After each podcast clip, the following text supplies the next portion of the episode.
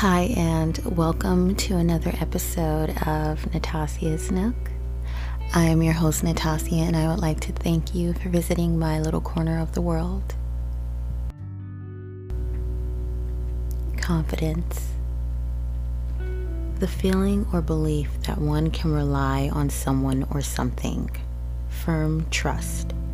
The state of feeling certain about the truth of something a feeling of self assurance arising from one's appreciation of one's own abilities or qualities. It's an internal awareness that you are capable. In today's episode, we are going to go over ways to build your confidence. With confidence, you hold yourself in high regards with it comes feelings of happiness, optimism, satisfaction, and a sense of security. Affirmations are one way to boost your confidence. These are statements of fact or beliefs. Recite them in the mirror daily and operate as though the words are true. Keep that energy throughout your day. Some affirmations that can speak power into your existence are I am successful. I have the strength and courage to overcome any challenge.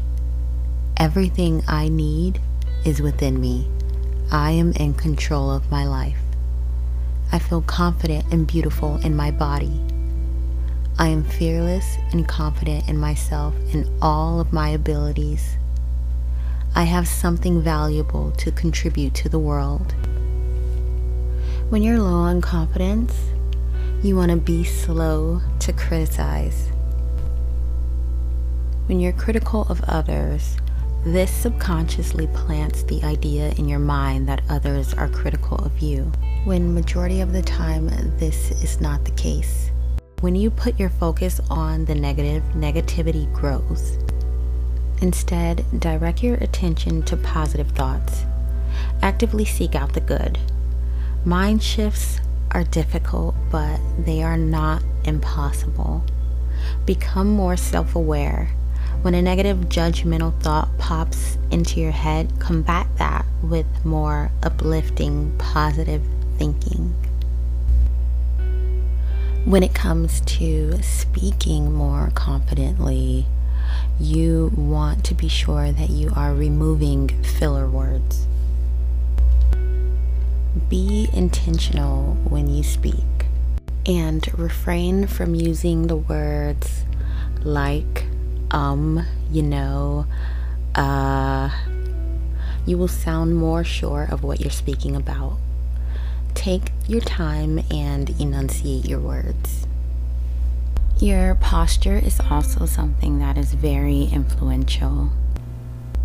Practice standing and sitting straight up. This not only prevents excessive strain on the joints and muscles of your body, it can also boost your self esteem and your mood. Take more risk this gives you an opportunity to pursue success. You also gain more knowledge and test your limits and see what you're capable of. With risks, you expose yourself to new things and step out of your comfort zone more often. You get a chance to meet new people, travel to new places, and you allow yourself to learn and grow. Leave your house looking your best.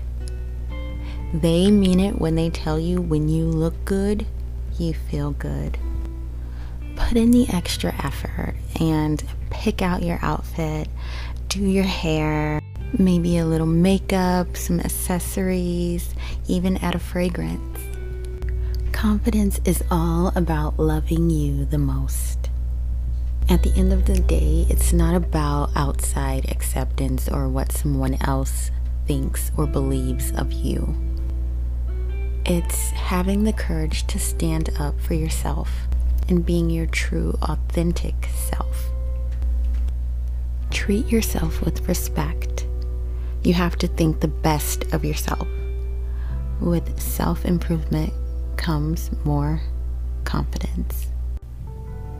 On our to be read list for this week, first we have Skin of the Sea. This one is by Natasha Bowen.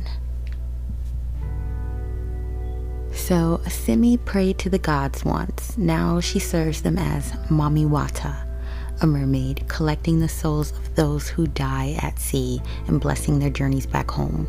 But when a living boy is thrown overboard, Simi goes against an ancient decree and does the unthinkable.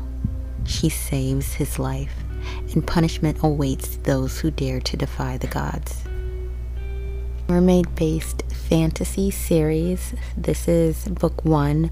So, anyone who enjoyed books such as Children of Blood and Bone or Beasts of Prey or even Black Leopard, Red Wolf should probably also enjoy this one as well. Next up, we have True Biz by Sara Novick. With this novel, readers will be plunged into the halls of a residential school for the deaf, where they'll meet Charlie, a rebellious transfer student who's never met another deaf person before. Austin, the school's golden boy, whose world is rocked when his baby sister is born hearing. In February, the hearing headmistress, a CODA, who is a child of deaf adults who is fighting to keep her school open and her marriage intact, but might not be able to do both. As a series of crises, both personal and political, threaten to unravel each of them, Charlie, Austin, and February find their lives inextricable from one another and changed forever. And last on the list, we have The Midnight Library by Matt Haig, I believe that's how you pronounce his last name.